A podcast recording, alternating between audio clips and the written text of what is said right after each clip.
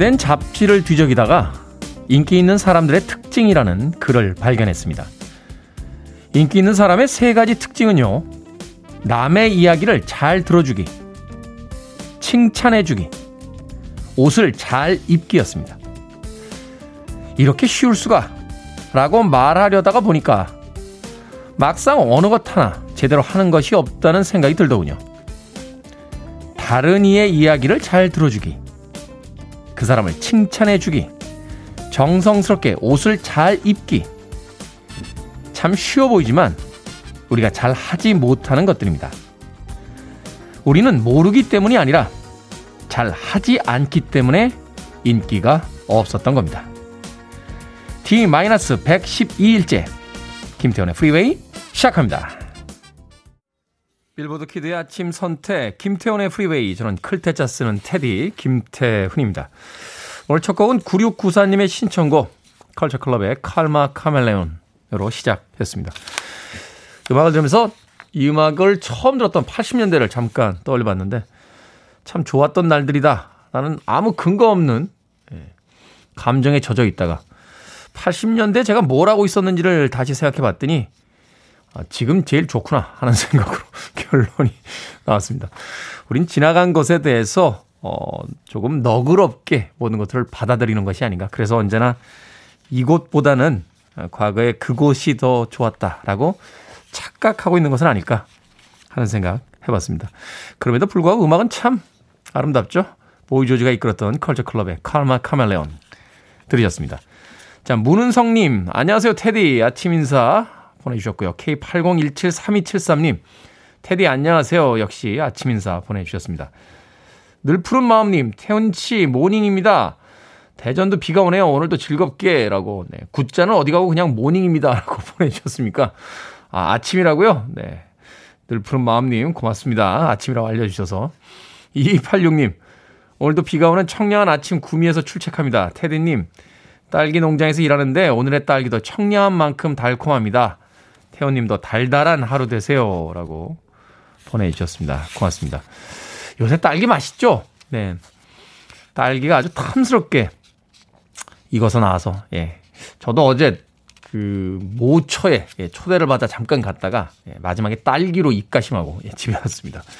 2286님.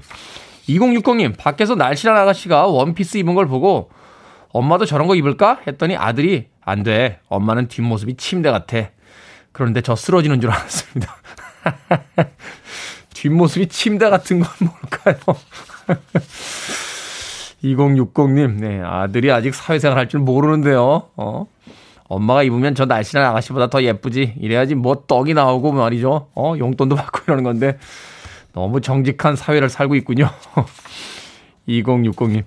자, 수진님, 안녕하세요, 테디. 할 일이 쌓여 있습니다. 이번 한 주는 그냥 나 죽었다 해야 할 것 같아요. 에너지 팍팍 주세요. 하셨습니다. 자, 9시까지 좋은 음악들 준비해놓고 있으니까 함께 해주시길 바라겠습니다. 자, 청취자분들의 참여 기다립니다. 문자번호 샵 1061, 짧은 문자 50원, 긴 문자 100원, 콩은 무료입니다. 여러분은 지금 KBS 2라디오, 김태훈의 프리웨이 함께하고 계십니다. KBS 2라디오, yeah, 김태훈의 프리웨이.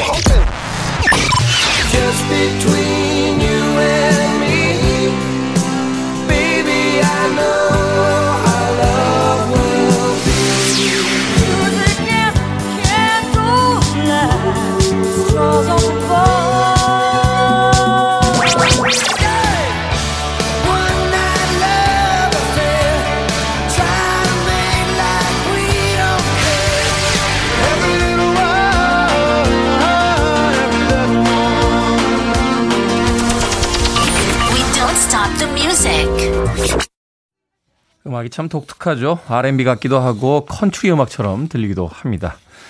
1970년대에 미국 LA를 중심으로 활동했던 어, 여성 3인조 어, 그룹이었습니다. 하트. 핫 이렇게 발음해야죠. H-O-T. 핫. Angel In Your Arms 들이었습니다. 유지수님, 테디, 다른 사람 말 경청하고 옷 단정하게 입고 한 가지는 뭐랬죠? 라고 물어보셨습니다. 제 오프닝 듣고 어, 물어보신 것 같아요. 그러길래 경청을 하셨어야죠. 예, 경청을 안 하시니까 하나를 지금 못 들으신 거 아닙니까? 예? 칭찬하기였습니다. 칭찬하기. 다른 사람의 말을 정성스럽게 잘 들어주고, 네. 또 다정하게 칭찬해주고 최선을 다해서 옷을 입어라. 그것이 인기 있는 사람들의 특징이다. 네. 유지수님. 그렇죠. 우리는 가끔, 음, 좋은 옷들을 입고요. 대부분 평범한 옷들을 입습니다. 비싼 돈을 주고 산 옷들은 아끼느라고 장 안에다 오래 놔두고 평상시에 입지 않다가 아주 특별한 날 입을 거야 라고 일상의 대부분의 좋은 옷들을 입고 있지 않죠. 생각하면 참 이상한 것 같아요. 비싼 돈을 줬으니까 자주 입어야 되는 거 아닙니까? 그리고 매일매일 좋은 옷을 더 많이 입어야지. 왜 평범한 옷들, 목이 늘어진 티셔츠, 무릎 나온 청바지 같은 옷들은 어, 늘 입고 다니면서 좋은 옷들은 입지도 않은 채 장에다가 보관하고 있는 게 아닌가 하는 생각 해보게 됩니다. 오늘이 마지막 날인 것처럼 네, 좋은 옷들 입고 오늘 출근하시길 바라겠습니다. 송연주님, 밥 먹다가 남편이요. 거기 있는 거 다 네 살들이야? 언제 그렇게 저금을 많이 해줬어? 그러네요. 이분 혼나셔야겠네, 이 남편분. 진짜. 라디오 좀 크게 틀어주십시오. 자기 아내한테 이렇게 이야기하시는 분이 어디 있습니까? 예? 다 그, 그렇죠. 아닌 것도 좋게 봐주는 게 같은 편 아닙니까? 남편이라서 그런가요? 송현주님? 네. 송현주님에게 제가 떡볶이, 네, 떡볶이 모바일 쿠폰, 이거 잘 안 드리는 건데, 네, 보내드리겠습니다. 네. 혼자 드십시오, 혼자. 네. 살찌려고 혼자 먹는다. 이러면서 남편분이 한 입만이라고 이야기해도 주지 마십시오. 송현주님. 김은희님, 돼지고기 김치찌개 보글보글 하는 중입니다. 초등학교 5학년, 중학교 1학년 아들 드실 겁니다. 고기 좀 듬뿍 넣어서 해달라고 어제 주문 받았습니다. 초등학교 5학년과 중학교 1학년의 입맛이 돼지고기 듬뿍 들어간 김치찌개다. 야 토속적인데요. 저도 참치보다는 돼지고기 들어간 김치찌개 좋아합니다. 예. 예전에 그 아버지 따라서 어디 저희 아버지가 사냥을 하셨는데요. 예. 그 산골짜기 이렇게 들어가면 정말 간판도 없는 돼지고기 김치찌개 집이 있었는데 그 집 김치찌개가 아마 영원히 안 잊혀질 것 같아요. 예. 그 김치찌개를 오로지 먹기 위해서 아버지 가방을 들고 산을 타던 기억이 납니다. 김은희님, 맛있겠는데요? 아침에 돼지고기 김치찌개. 아, 입맛 돕니다. 이현실님, 듣기만 하다 오늘 남편이 운전해줘서 문자를 보냅니다. 라고 하셨습니다. 남편분 자주자주 운전 좀 해주시길 바라겠습니다. 자, 오규미님, 클테 태우님의 방송은 푸른 들판에서 하늘을 보며 듣는 것 같은 착각이 듭니다. 항상 아침 시간을 행복으로 가득 채우셔서 감사합니다. 진짜 선곡이 너무 좋습니다. 하셨는데. 제 방송이 뭐 그 정도의 퀄러티는 아니지 않습니까? 푸른 들판에서 하늘을 보며 듣는 듯한 착각이 든다. 예. 좋게 봐주신 건 감사한데, 아, 겸손해지도록 하겠습니다. 뭐 그 정도까지는 아니라고 저는 생각이 됩니다. 자, 6022님의 신청곡으로 합니다. April Wine, Just Between You and Me.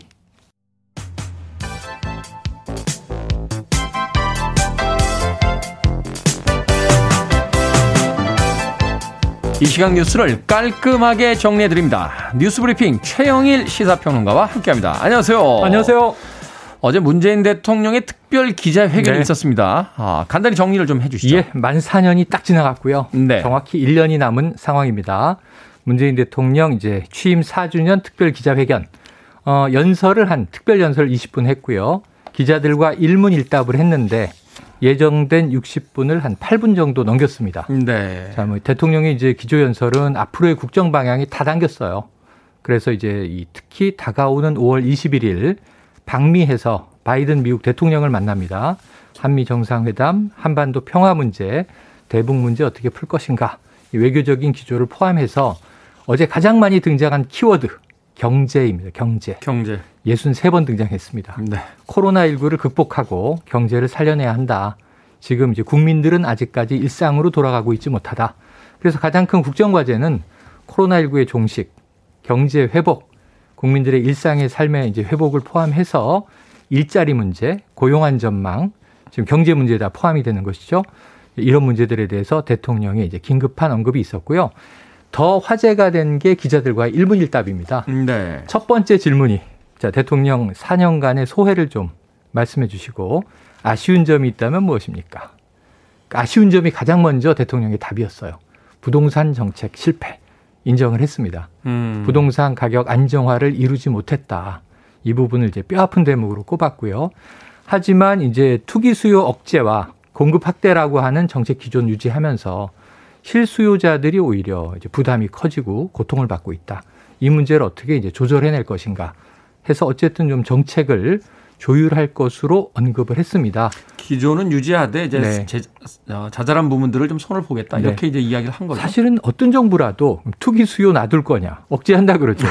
그 공급을 막을 거냐 공급은 당연히 확대한다 그러죠. 네. 이거는 뭐 당연한 기조고 이 사이에서 운용의 묘를 어떻게 찾을, 찾을 것인가 이걸 문재인 정부가 뭐 대출을 옥죄다 보니까 실수요자가 오히려 필요한 대출을 못 받아서 집을 사야 하는데 못 샀다더라 뭐 이런 문제들 이건 이제 당 차원에서도 어떻게든 이제 조율을 하려고 노력 중인데 네. 정부 입장 지켜봐야 되겠고요.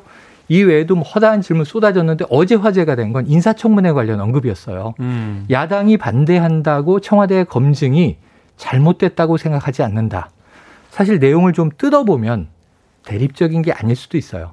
청와대 검증은 청와대 검증의 역할이 있는 거고 완결적이지가 않고 그다음에 언론 검증도 있고 네. 국회 인사청문회도 있고 이게 종합적으로 한 후보자를 판단하는 건데 대통령의 시각으로는 이제 국회가 너무 무한주기식 청문회가 돼서 이 제도 개선이 필요한 것 아니냐. 어찌 보면 많이 회자되던 이야기를 대통령이 언급했는데 야당이 듣기에는 국회 무시, 특히 야당 무시 아니냐. 그럼 대통령은 지금 새 후보자 부적격으로 판단하고 있는데 임명 강행하겠다는 거 아니냐. 그럼 우리는 둘러리 아니냐. 그래서 어제 원래 인사청문 경과 보고서 채택을 위해서 여야가 만나야 되는데 야당이 결렬시켜 버렸습니다. 음. 그러니까 이제 대통령의 발언에 대해서 야당은 이제 굉장히 이 국민들의 시각과 동떨어진 그런 연설이었다 하는 이제 입장을 강하게 피력을 했고요. 지금 여야 분위기가 그래서 좀 험악해져 있는 상황이어서 특별 연설 이후 지금 이제 인사청문 보고서 어떻게 될지 어제 김부겸 총리 후보자 인준철이 마지막 날이거든요. 법정치는 넘어갔는데 근데 이제 야당이 또 여지를 뒀어요. 정부가 하는 거 봐서 재논, 재논의 할수 있다. 근데 또 대통령은 국회에서 논의한 내용을 보고 종합적으로 판단하겠다. 음, 네. 그러니까 임명 강행은 아직 아닙니다. 어떻게 될지 모르는데 오늘 내일 좀 국회와 정부 간 조율을 지켜봐야 될 상황입니다. 전국이 경색이 될지 아니면 극적인 합의가 이루어질지 좀 그렇습니다. 지켜봐야 될 것 같습니다. 자, 관련 소식은 2부 히든 뉴스에서 저희가 더 깊게 네. 다뤄보도록 하겠습니다. 자, 고위공직자 두 명의 수사 관련 소식이 지금 화제가 됐습니다. 네. 예상하지 못했던 어, 조희연 서울시 교육감 그리고 네. 이성윤 서울중앙지검장이 그 주인공으로 이제 올라오게 됐는데 어떤 내용입니까? 자, 먼저 이성윤 서울중앙지검장 어제 수사심의위원회가 열린 겁니다. 이게 검찰 수사 대상이에요. 피의자예요. 지금 이성윤 지검장은 이 김학의 불법 출금을 수사를 막으려는 외압을 시도했다라는 의혹을 받고 있어요. 네. 그동안 수사해온 이제 수원지검은 이제 기소 의견을 이미 냈어요. 그런데 이제 이성윤 지검장이 자, 검찰을 믿을 수가 없다. 외부 자문가들의 의견을 들어보겠다. 수사심의를 요청했고 서울지검 쪽에서 수원지검 쪽에서도 자 그럼 우리도 그럼 받아보겠다 하고 요청을 했어요. 이게 참 아이러니한 게 네. 서울중앙지검장인데 검찰을 믿지 못하겠다고 한 발언이 여러 번 회자가 됐잖아요. 검찰의 2인자입니다. 네. 네. 그래서 이제 이 검찰총장 후보에서 탈락한 면도 있어요. 검찰 조직을 신망하지 못하고 또 조직 내부의 신뢰를 받지 못하는데 어떻게 수장이 되겠는가 뭐 이런 또 비판도 나오긴 했습니다. 그래서 어제 수사심의가 이제 우여곡절 끝에 열렸는데 자, 수사를 중단하는 게 옳으냐? 여덟 명 다수로 그렇다. 그러면 기소를 하는 게 옳으냐? 여덟 명 찬성으로 그렇다. 그럼 수사는 중단하고 기소를 하라. 수사는 충분한데 이제 재판으로 넘겨라. 이 결정이 어제 나온 거라 이성윤 지검장은 상당히 지금 코너에 몰렸습니다. 네. 거취 문제까지 나오고 있고요. 자, 조희연 서울시 교육감은 왜 갑자기 등장했는가? 네. 어제 공수처가 1호 사건을 발표했어요. 공수처는 검찰을 견제하려는 주 목적으로 만들어진 기구라서 그렇죠. 첫 번째 사건은 검사, 검찰 관련 비위, 검찰 조직 내부의 문제가 아니겠는가라는 관측이 많았는데 이 예측을 뛰어넘어서 엉뚱하게 서울시 교육감이 1호 사건인데 고위공직자가 아닌 건 아니에요. 공수처의 수사 대상 맞습니다. 선출직이고 그런데 어떤 내용인가 봤더니 2018년 7, 8월에 다섯 명의 해직 교사를 특별 채용하라 하는 지시를 교육감이 내렸는데 네. 이게 부육, 부교육감도 반대하고 내부 반대가 있었는데 이걸 무릅쓰고 관철을 했다는 거예요. 이게 직권을 남용해서 권리 행사를 방해한 것이다. 이런 혐의로 감사원이 들여다보고 있던 걸 공수처가 생기고 이첩을 한 겁니다. 음. 이 사건을 딱 이제 어제 1호 사건으로 찝다 보니까 왜 이 얘기가 나온 거예요? 왜? 근데 아마 이 김진우 공수처장 입장에서는 자, 검찰과 직접 맞서려면 힘을 좀 키울 필요가 있어요. 음. 다음 주부터 수사관들이 출근입니다. 네. 그러니까 내부 조직 아직도 이제 다, 다 다져지지 않았고요. 뭐 여러 가지 문제들이 있는데 또 이 정치적인 편향성 논란도 좀 피해가려는 의도가 있는 것 아니냐 하는 해석이 나옵니다. 어찌됐건 두 사람이 다 여당 쪽 친인사라는 걸 생각을 해본다라면 네. 공수처가 좀 더 공익성을 좀 확보하기 네. 위한 어떤 출발이 아닌가 하는 또 뭐, 나름 의미 있는 choice 지켜보시죠. 네, 미국의 최대 송유관을 운영하는 회사 랜섬웨어 공격을 받아서 며칠째 복구 중이라고요. 이거 어, 이거 대단합니다. 네. 콜로니얼 파이프라인이라고 하는 이 송유관을 운영하는 회사예요. 네. 송유관이요 우리나라보다 한 8배 길어요. 뭐 대륙을 그냥 거의 그렇게 지나가잖아요. 8,850km인데 8,850km. 텍사스에서 석유가 나잖아요. 네. 텍사스의 기름을 뉴저지까지 보냅니다. 송유관으로.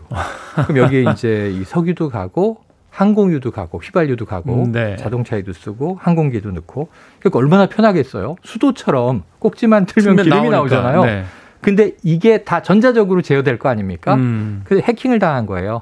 랜섬웨어라 함은 소프트웨어를 무력화시켜 놓고 또는 어떤 특정 파일들을 딱 묶어 놓고 몸값 달라는 거죠. 어, 돈 내놔. 몸값이라는 뜻이죠. 네. ransom이. 그러면은 풀어 줄게. 근데 이게 지금 다크 사이드라고 하는 어마어마한 해커 조직의 소행으로 추정되고 있습니다. 아직 이제 우리가 했다라고 얘기 나오진 않았고 뭔가 deal이 있을 것 같긴 한데 공개되지 않았어요. 미국 정부가 지금 긴급 사태 선언합니다. 왜냐하면 송유관이 막혔으니까 스톱이죠. 지금 트럭으로 날라야 되잖아요. 그렇죠. 그럼 이제 차로 뭐 여러 가지 방법으로 운송을 해서 지금 파이프라인으로 흐르던 송유를 공급해야 되고 이 문제 때문에 지금 미국 내에 기름값이 막 오르고 있는 겁니다. 어마어마한 사건인데 어떻게 풀릴지 아직도 오리무중이네요. 네. 다크사이드다. 자, 오늘의 시사 엉뚱 퀴즈 어떤 퀴즈입니까? 네. 뉴저지 송유관 마비 소식을 지금 막 전해드렸습니다. 이번 송유관 해킹 공격의 배후로 다크사이드라고 하는 해커 조직이 지목되고 있는데요. 다크사이드. 자, 영화 스타워즈가 떠오르지 않습니까? 네. 자, 어둠의 force를 뿜어내던 인물이 있습니다. 원래는 선한 light side였어요. 그런데 나중에 흑화돼서 dark side를 대표하는 기사가 된 이 인물은 누구일까요? 참고 그의 명대사 I'm your father 이겁니다. 1번 아웃사이더, 2번 행글라이더, 3번 다스베이더, 4번 고스트라이더. 자, 정답 아시는 분들은 지금 보내주시면 되겠습니다. 재미있는 오답 포함해서 총 10분에게 불고기 버거 세트 보내드립니다. 미국의 송유관 해킹의 배후로 다크사이드라는 해커 조직이 지목이 되고 있는데 자, 다크사이드 하니까 영화 스타워즈에서 어둠의 force를 뿜뿜 뿜어내던 인물이 떠올라서 내는 퀴즈. 원래는 선한 light side였으나 나중에 흑화돼서 dark side가 된 이 인물은 누구일까요? I'm your father 라고 하는 음. 대사로 굉장히 유명한 캐릭터입니다. 1번 아웃사이더, 2번 행글라이더, 3번 다스베이더, 4번 고스트 라이더 되겠습니다. 문자번호 샵 1061, 짧은 문자 50원, 긴 문자 100원입니다. 뉴스 브리핑 최영일 시사평론가와 함께 했습니다. 고맙습니다. 고맙습니다. 쉐어입니다. Take me home.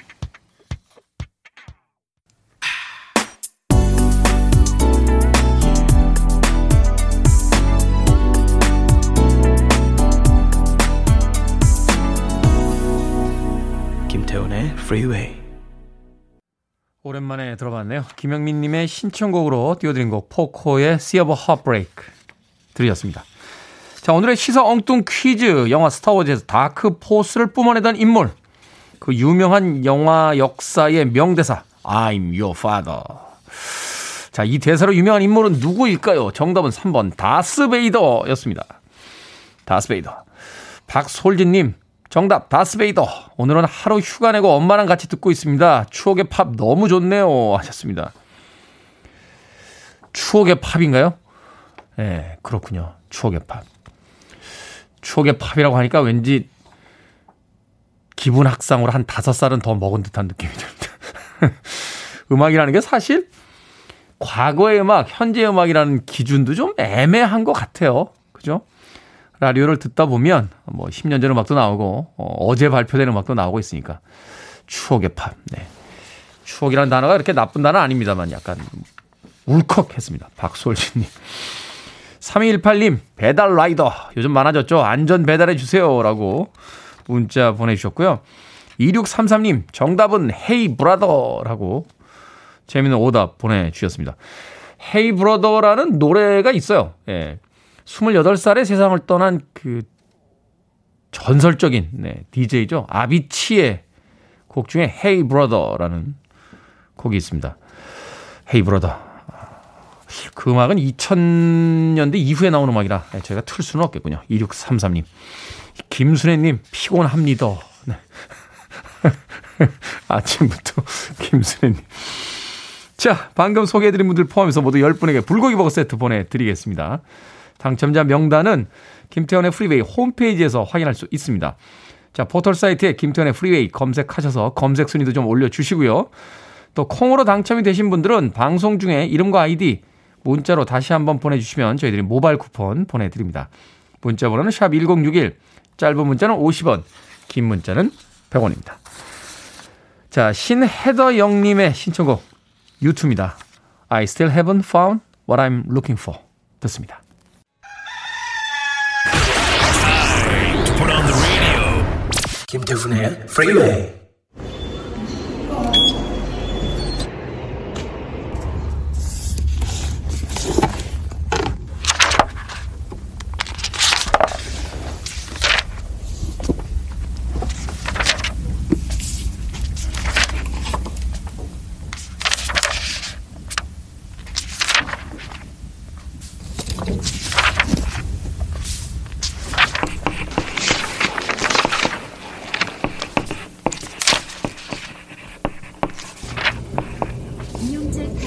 김태훈의 Freeway 도서를 한 권씩 올려놓으세요.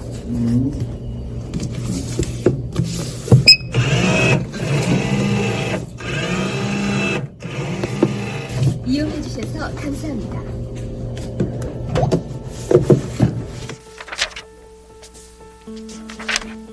생각을 여는 소리 Sound of Day 오늘은 도서관에서 조용히 책장을 넘기는 소리 그리고 무인기를 이용해서 책을 빌리는 소리 들려드렸습니다. 2020년 출판 시장 통계에 따르면요. 전자책 플랫폼 주요 기업의 총 매출이 전년 대비 34% 정도 증가했다고 합니다. 아마도 이런 증가에는 코로나19 영향도 크겠지만요. 요즘은 전자책이나 독서 앱 광고를 자주 접하다 보면 독서 시장이 이미 많이 변해가고 있음을 느낍니다. 사실 스마트 기기로 책을 읽기란 참 편리한 일이죠. 보고 싶은 책을 손쉽게 그것도 종이책보다 훨씬 싸게 구매를 하고요. 자기 전이나 지하철 혹은 버스를 타고 아니면 화장실에서도 클릭 몇 번으로 책을 바로 읽을 수 있으니까 말이죠. 그럼에도 불구하고 종이책이 주는 즐거움을 이야기하는 사람들도 여전히 많습니다. 두께와 디자인이 다양한 책을 눈과 손으로 느끼고 한 장씩 페이지를 넘기는 독서 본연의 즐거움을 말이죠. 지금으로부터 시간이 더 흐른 미래의 어느 날, 과연 우리는 어떤 형태의 책을 읽고 있을지 궁금합니다. 기억하고 싶은 문장을 옮겨 적은 메모나 오래된 책의 먼지 냄새 같은 건 어쩌면 추억 속에나 남아있을지도 모르겠네요.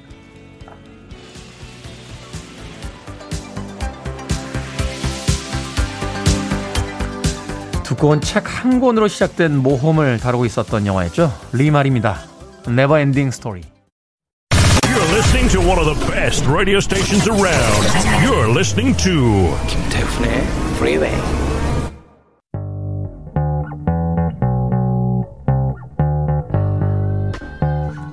Billboard Kid의 아침 선택 KBS 2 라디오 김태훈의 Freeway 함께하고 계십니다.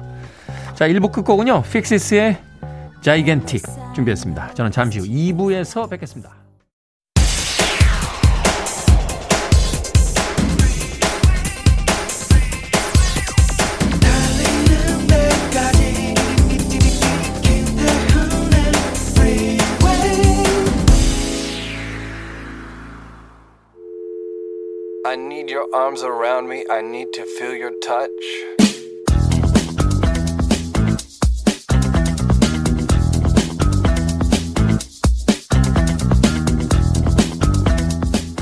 살찐 사람과 마른 사람에 대한 주변의 반응.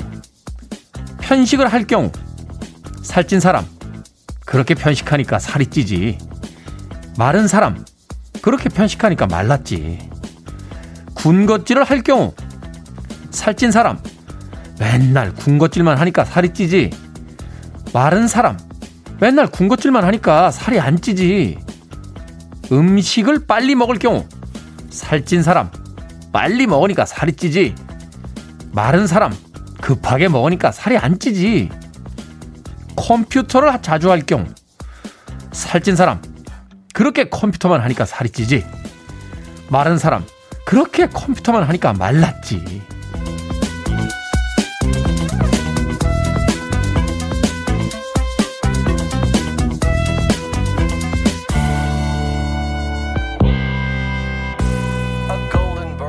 뭐든 읽어주는 남자. 오늘은 청취자 2354님이 보내주신 살찐 사람과 마른 사람에 대한 주변 반응 읽어드렸습니다.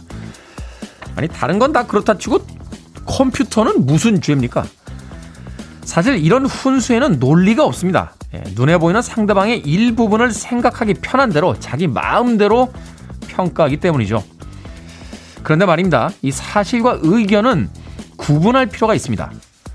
빨리 먹는 건 사실이지만 그러니까 살이 찐다, 그러니까 말랐다 하는 건 개인적인 의견이라고 말이죠. 이사모사님께서 요즘 살이 쪄서 이 글에 공감이 팍팍 됐다고 하셨는데요. 적당히 자극받고 너무 주눅 들지는 마십시오. 이러나 저러나 누군가에게 잔소리할 사람들은 어떻게든 어떤 핑계를 찾아서든 하고야마니까요. 98 Degrees의 Because of You 들으셨습니다.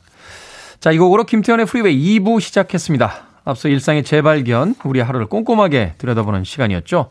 뭐든 읽어주는 남자, 살찐 사람과 마른 사람에 대한 주변의 반응, 네, 읽어드렸습니다. 잔나비님, 고기나 기름기 있는 거는 거의 먹지 않은데도 테디 왜 저는 물만 먹어도 살이 찌죠? 라고 물어보셨고요.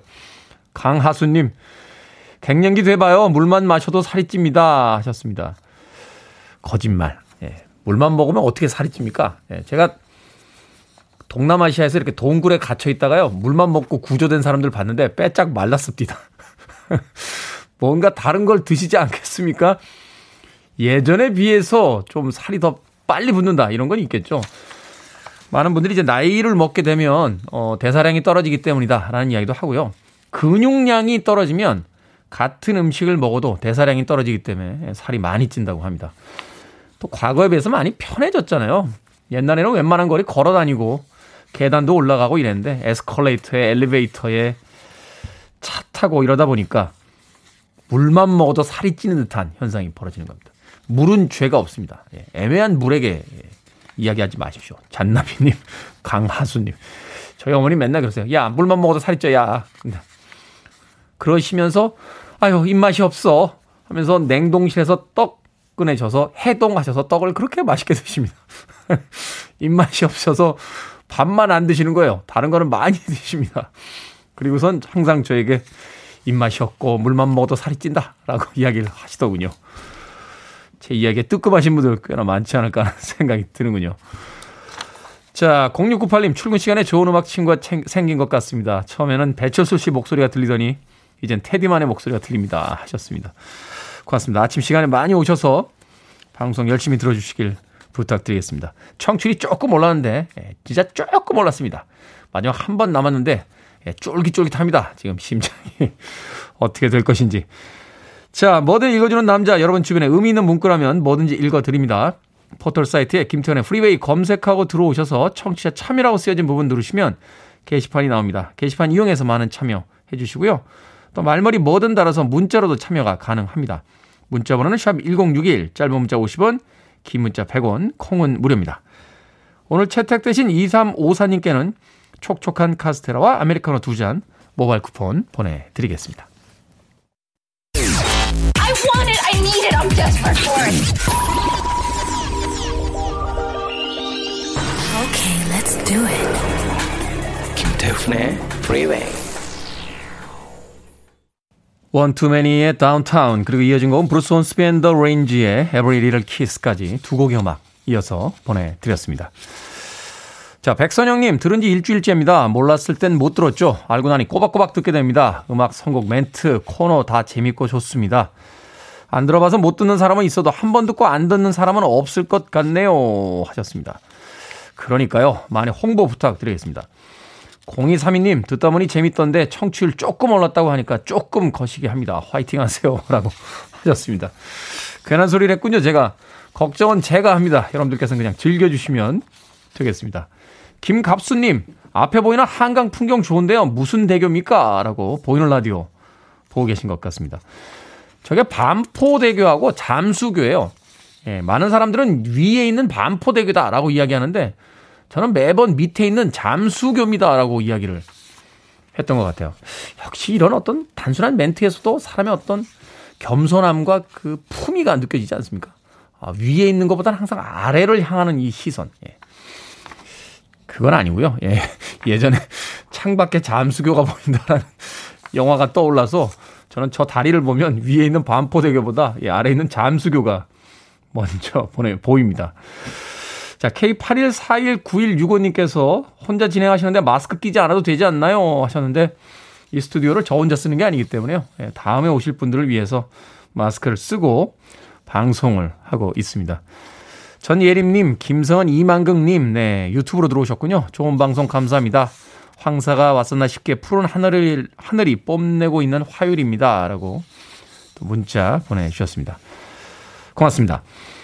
자, 8333님, 테디, 제 취업을 위해서 영어 시험을 봐야 하는데 혼자 공부하기 힘듭니다. 영어 잘하는 방법 좀 알려주세요. 하셨습니다.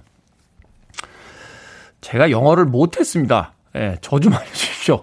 영어를 어떻게 하면, 얼마 전에, 야, 나, 땡, 대표님도 만났는데, 예, 영어 좀 잘하고 싶습니다. 했더니, 수강하세요. 라고 하시더, 하시더군요. 학원 가서 배우셔야죠. 저한테 묻지 마십시오. 8333님, 죄송한 마음에 아메리카노 모바일 쿠폰 한 장 보내드리겠습니다. 왜 영어를 저한테 물어보십니까? 김진아님의 신청곡. Cyndi Lauper는 영어 잘하죠. True Colors.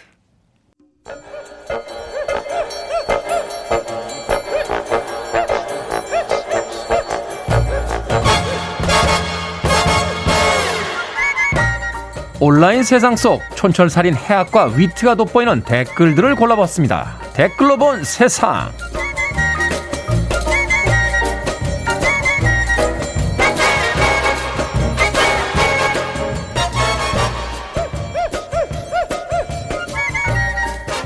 첫 번째 댓글로 본 세상.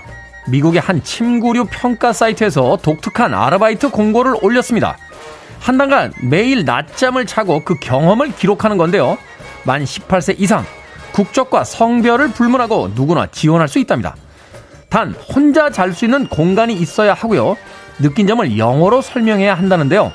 아르바이트비는 우리 돈으로 약 168만 원 정도라고 하는군요. 여기에 달린 댓글들입니다. 펫프로님, 이런 거의 특징은 꼭 우리나라에는 없다는 거죠. 나작불님, 근데요, 잘 못 자면 근무 태만인 건가요? 이야, 이 아르바이트 꿀 아르바이트인데요. 저에게 딱 필요했습니다. 낮잠. 정말 필요한 계절이죠. 그런데 잠만 자도 돈을 준다. 저도 한번 해보고 싶네요. 근데 영어로 느낀 점을 설명해야 된다. 어땠어? 라고 하면, 음, 굿잠. 그니까 어땠냐고. 베리 굿잠. 잠이 영어로 뭐죠? 슬립인가? 안 되겠다. 난 영어 때문에.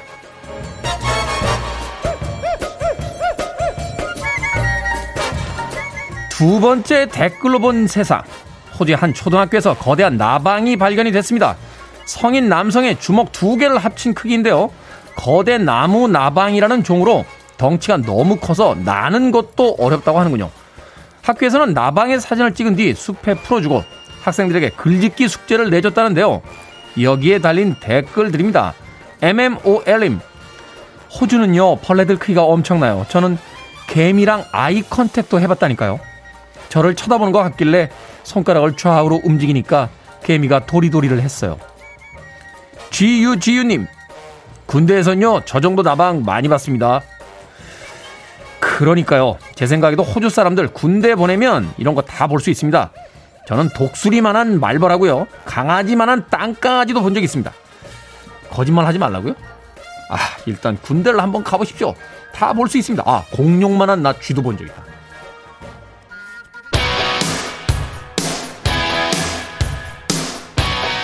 거짓말 아닙니다. 진짜입니다. 군대 한번 가보십시오. 브라이언 아담스입니다. One Night Love Affair.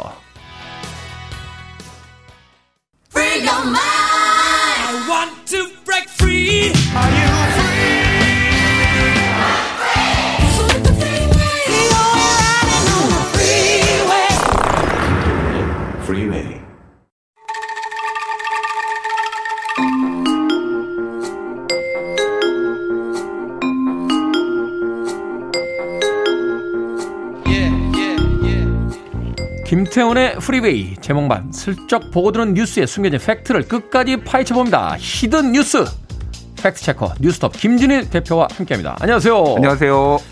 자 어제 문재인 대통령 취임 4주년을 맞아서 특별 연설 및 기자회견이 있었습니다. 그 내용을 좀 살펴봤더니요. 음, 지난 4년을 돌아보고 남은 1년을 이제 예상해 보는 시간 뭐 이렇게 이야기할 수 있을 것 같은데 어제 문 대통령이 가장 아쉬웠던 것은 역시 부동산 문제다 이렇게 이야기를 했습니다.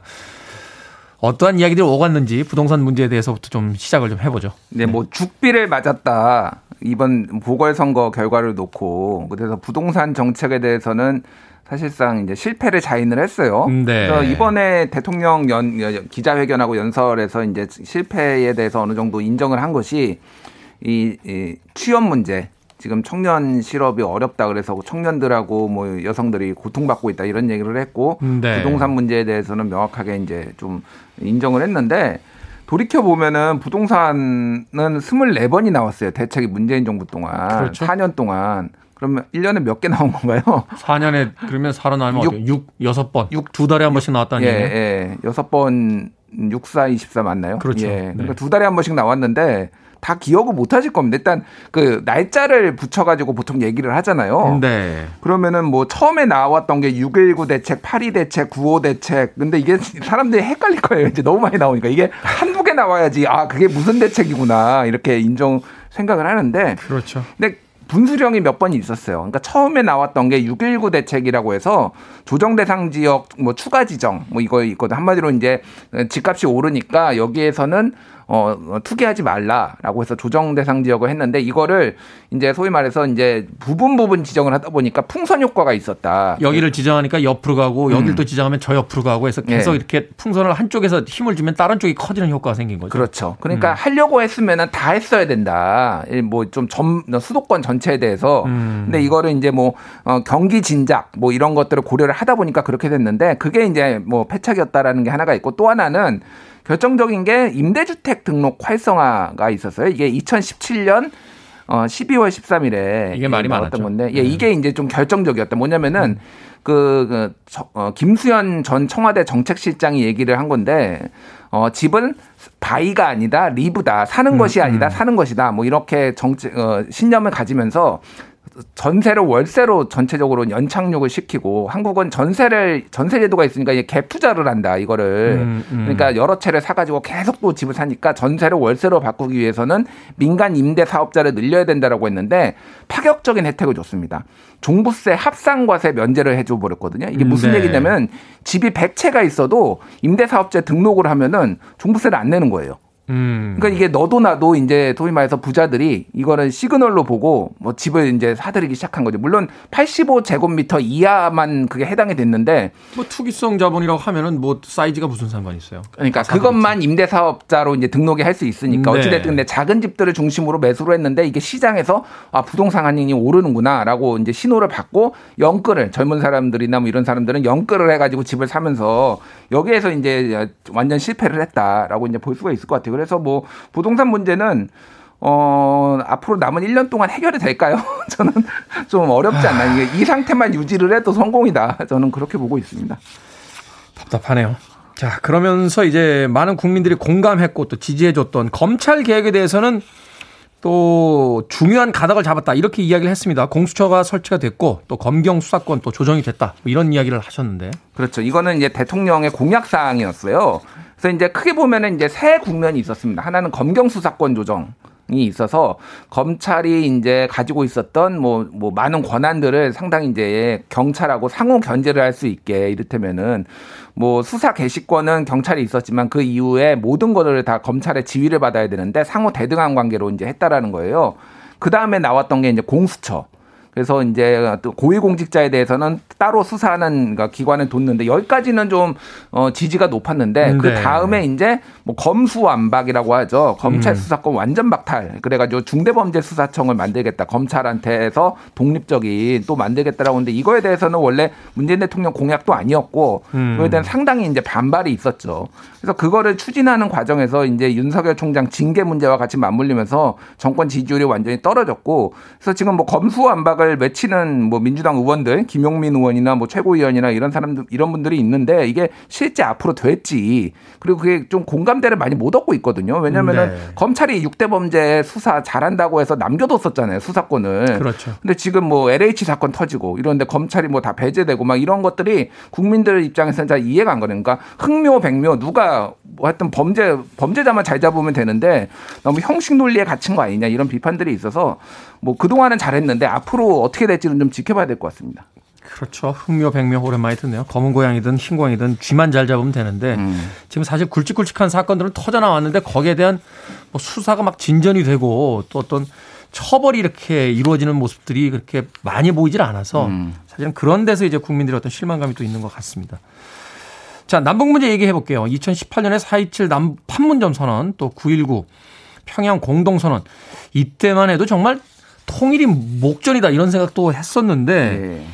사실은 이 한미 정상회담, 그러니까 그 북미 정상회담이 이제 음. 교착 상태에 빠지면서 이게 좀 되돌아가 버린 게 아닌가 하는 좀 우려가 있거든요. 지난 4년 동안의 남북 관계 어떻게 평가를 할수 뭐 있을까요? 좋았죠. 정말 좋았고 이제 평창 올림픽, 그 동계 올림픽을 계기로 해서 북한 선수단 응원단 오면서 굉장히 화해 무드가 됐고 결정적으로 이제 트럼프 대통령이 정상회담을 북미 정상회담을 두 차례 걸쳐서 했죠. 그래서 음, 싱가포르 네. 1차 회담에서는 상당히 분위기가 좋았는데 하노이 정상회담에서 노딜로 끝나면서 경색 국면에 들어갔다. 그래서 어 문재인 대통령이 상당히 노력은 했지만은 결국은 이 문제는 대북 제재와 평화 북미 평화 협정이 이제 핵심 키포인트였는데 거기에 실패를 했다라는 거예요. 그래서 지금 바이든 대통령이 이제 새 정부가 들어왔는데 쉽게 얘기하면 바이든의 바이든 대통령의 기조는 어 바이든, 그러니까 오바마도 아니고 트럼프도 아니다. 오바마처럼 전략적 인내, 전략적으로 무시를 하는 것도 아니고 북한을 그렇다고 트럼프처럼 일괄 타격하는 이런 쇼맨십을 하지도 않겠다라는 거예요. 네. 근데 문재인 대통령은 이제 1년 남았고 그리고 바이든 행정부는 이제 시작이거든요. 문재인 대통령 정부는 급한데 바이든 정부는 급하지가 않아요. 그러니까 남은 임기 내에 뭔가 성과를 낼 수가 있을까에 대해서 약간 회의론적 시각이 있는 거는 사실이죠. 임기가 많이 남은 미국 정부 같은 경우는 사실은 이런 굵직한 사안들은 임기 후반부 쪽으로 가서 음. 이게 점수를 좀 많이 따면 재선에 어떤 그 영향들을 줄 테니까 음. 느긋하게 갈 어떤 확률들이 훨씬 더 높은 거죠, 사실은. 뭐 그렇다 현실적으로 그렇다고 봐야죠. 1년 안에 뭔가 바이든 정부가 다 해결하겠다 이런 거를 뭐 기대하는 거는 좀 과, 과욕이라고 봅니다, 사실상.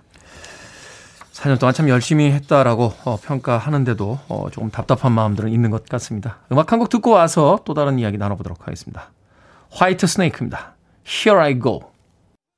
데이브 커버데일의 목소리가 인상적이었죠. Whitesnake의 Here I Go Again 들으셨습니다. 제가 급한 마음에 again을 빼고 Here I Go라고 소개를 했었습니다. Whitesnake Here I Go Again 들으셨습니다. 자, Billboard Kid의 아침 선택 KBS 2라디오 김태훈의 Freeway 오늘은 화요일 코너죠. Hidden News 뉴스톱 김준일 기자와 함께 하고 있습니다. 자, 문재인 정부 출범 4주년을 맞아서 어제 있었던 특별 연설 및 기자회견 내용과 함께 지난 4년간의 문재인 정부의 그 공과 아, 이런 것들을 이제 살펴보고 있는데요. 음, 백신 생산의 글로벌 허브가 되도록 전폭적인 지원을 아끼지 않겠다 하는 대통령의 또 다른 그 내용이 연설문에 담았습니다. 지난해 K방역으로 국가 위상이 높아졌는데 백신 접종 속도에 대해서는 조금 못 미친다 이런 평가도 있는데요. 일단 뭐 지금 여론조사를 해봐도 가장 점수가 잘 나오는 게 방역입니다. 방금 뭐 음. 예전보다는 많이 점수가 낮아졌는데 한 50, 뭐 50% 정도가 잘한다 뭐 이 정도로 여러 조사에서 나오고 있는데 네. 어쨌든 2020년 지난해 총선에서 민주당이 압승을 거둔 것도 방역 잘하고 뭐 이런 거에 이제 결과잖아요. 네. 근데 이제 백신 같은 경우에는 조금 우리나라가 어떤 백신의 만, 개발국도 아니고 그러다 보니까 좀 어려움이 있다. 문재인 대통령도 어제 그 얘기를 했어요. 근데 하지만 아직은 계획대로 차질 없이 접종을 진행하고 있는 것은 정당한 평가를 받아야 된다라는 건데 현실적으로 지금 하반기에 다 몰려 있습니다. 그리고 당장 네. 상반기에 지금 당장 지금 2차 접종을 다 시켜야 되는데 1차 접종을 추가로 하기에 물량이 부족한 것 아니냐 이런 얘기들이 나오고 있는데 정확하게 언제 들어오는지에 대해서 큰 틀에서만 얘기를 했지 그냥 뭐 이를테면 상반기 내 도입 뭐 이런 것만 했지 그러니까 의구심들이 좀 있는 거예요. 음, 네. 야당이나 언론이나 국민들이 또- 그 부분을 좀 해소를 시켜줘야 된다라는 거죠. 사실 그 이야기도 맞는 게 우리가 백신 생산국이 아니기 때문에 음. 사실 지표상으로 보면은 그래도 전 세계에서 뭐 십몇 위에는 이제 백신 접종 속도가 이제 있다라고 하는데 우리들은 음. 이제 기대치가 워낙 높다 보니까 우리가 항상 1등하고만 비교를 하잖아요. 저희는 근데 팩트 체크도 했는데 뭐 야당에서 전 세계 꼴찌 수준이다라고 했는데 백신 확보는 한 18위 정도 되고요. 네. 접종은 한 8위 정도 됐습니다. 그러니까 그렇죠. 뭐 아주 낮은 건 아니다라고 볼 수 있을 것 같아요. 노쇼도 많다라고 합니다. 음. 저 지난 금요일에 맞았습니다. 아. 노쇼가 나와서 예. 어, 방송하는 입장이라 예, 가서 맞았는데 노쇼 많이 맞으시길 바라겠습니다. 음. 어제 연설 중에요. 지난해 위기 속에서 세계 10위 경제 강국에 진입했다 하는 점 언급했습니다. 경제 규모가 2019년 12위에서 2020년 10위로 올라갔어요. 예. 경제에 대해서는 경, 그 긍정적인 경제 지표가 있죠 지금. 잘한 거는 인정을 해줘야죠. 어쨌든 네. 이거는 근데 한국이 잘한 것도 있는데 다른 나라들이 워낙 못했어요. 그러니까 이게 방역이 곧 경제다라는 게 방역을 잘한 나라들이 경제 성장률이 대체로 선방했다. 음. 중국도 선방이고 뭐 대만, 한국 이런 나라들이 다 선방을 했거든요. 근데 유럽하고 미국은 완전히 죽었습니다. 그러니까 이제 한국이 상대적으로 다른 나라 못하니까 어, 어떤 GDP나 뭐 이런 데서 상당히 올라간 것도 사실이고요. 네. 수출이 정말 잘 됐습니다. 수출이 한국은 역시 뭐 수출로 먹고 사는 나라고 음. 그래서 뭐 4월 증가율이 41.1%로 우와. 어 10년 내 최고치다. 이게 뭐 기저 효과가 있어요. 작년에는 또 수출이 많이 낮았으니까. 네. 근데 어찌 됐든 수출이 지금 효자 상품인데 이제 본격적으로 이게 백신 아까 전에 접종 얘기를 했지만은 백신 접종이 돼서 해외 국가들이 이제 경제를 회복을 하면은 한국이 계속 이렇게 유지를 할 수가 있을 것이냐. 그 부분에 있어서는 약간 물음표가 있는 거죠. 그러니까 지금 뭐 경제는 선방했다 정도지 뭐 세계 최고다라고 하기에는 조금 아직 좀 더 지켜봐야 될 것 같습니다. 그래도 뭐 전 세계가 힘든 상황 속에서 그래도 성장률이 좀 있고 음. 또그 틈새에서 우리가 또 많은 수출을 했다라는 것도 긍정적으로 평가할 만한 부분이 또 아닌가 하는 또 생각을 또 해보게 되는군요. 자, 어제 연설에서요, 조선 산업이 몰락 위기에서 부활했다 하는 점도 언급을 했습니다. 이 한진해운 파산 이후에 해운 재건 5개년 계획, 뭐 이런 것들을 만들었었는데 어떻게 성과가 있다고 보십니까? 일단은 한진해운이 이제 파산을 하면서 좀 어려웠어요, 상당히. 이게 그러니까 해운 산업 같은 경우에는 공급 과잉이 상태가 항상 있어가지고 버티기입니다. 버티기에서 음. 버티다가 근데 또 이렇게 글로벌 위기가 오고 그러다가 딱 물동량이 막 늘어나면은 다시 또 호황을 맞고 이게 지금 계속 반복되고 있거든요. 네. 그러니까 정부가 사실은 어느 정도 버틸 수 있게 지원을 해줘야 되는 사안인데 한진해운 파산시킨 게 좀 성급했다라는 이제 지적도 있습니다. 근데 어찌됐든 지금 어 5개년 계획이 어느 정도는 효과를 봤다라는 것도 하나가 있고 또 하나는 그동안 다른 나라들이 죽었어요. 그러니까 이거 해운도 마찬가지로. 네. 그러니까 못 버티고 다 파산한 나라가 되게 많습니다. 사실은 중국이 네. 경쟁자로 떠올랐다가 다시 이제 그 우리가 좀 많이 뺏어온 것들이 있죠. 그렇죠. 그래서 지금 수출 물량이 한국이 워낙 좋으니까 이게 소황이 됐는데 다른 나라들도 지금 계속 또 쏟아내고 있어서 다시 공급 과잉이 될 거예요. 그때 이제 어떻게 그걸 넘기느냐가 지금 관건인 것 같습니다. 네. 자, 어제 문재인 대통령도 경제 지표가 좋아졌다고 국민의 삶이 곧바로 나아지는 것은 아니다라고 이야기를 했습니다. 지표하고 우리가 또 체감하는 경제는 좀 다르잖아요. 1년 동안 어떤 보완책이 좀 있어야 될지. 아, 지금 경제 지표는 나쁘지 않은데 양극화가 엄청 심화됐습니다. 그래서 지금 뭐 이제 그 평등 뭐 1, 1분위하고 뭐 상위 10분위하고 이, 이거를 보면은 지금 역대 최악으로 안 좋아요. 그 정도로 지금 소득이 아- 없는 사람들은 갈수록 어려워지고 자영업자들 힘들어지는데 금융 뭐 지금 뭐 주식 오르고 지금 뭐 코인 오르고 그러면서 돈 뭐 돈이 돈을 낳는다고 금융에 투자한 사람들은 돈을 많이 벌고 있는 상황이에요. 그래서 양극화 문제 지금 해결해야 된다. 코로나로 인하는 그리고 또 하나는 어 시- 실업률 너무 높습니다. 지금 아, 예. 실업률. 청년 실업률은 거의 20% 체감 실업률이 20% 육박한다고 하고 공채를 안 해요. 아예 뽑는 데가 없습니다. 지금 그러네요. 대기업들이. 공채가 예. 사라졌네요. 외환위기보다 더 힘들다고 하거든요. 이 문제를 해결하지 않으면은 어, 다음 선거에서 매우 민주당이 힘들지 않을까 그렇게 보여집니다.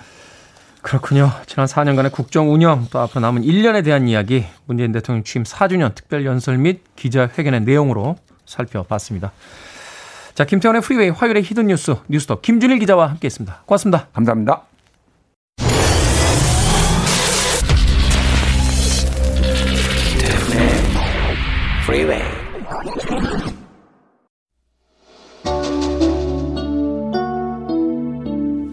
KBS 이라디오 김태훈의 Freeway D-112일째 방송 이제 마칠 시간입니다. 글로리아 로링과 칼 앤더슨이 함께한 Friends and Lovers 오늘 끝곡입니다. 편안한 화요일 되십시오. 저는 내일 아침 7시에 돌아옵니다. 고맙습니다.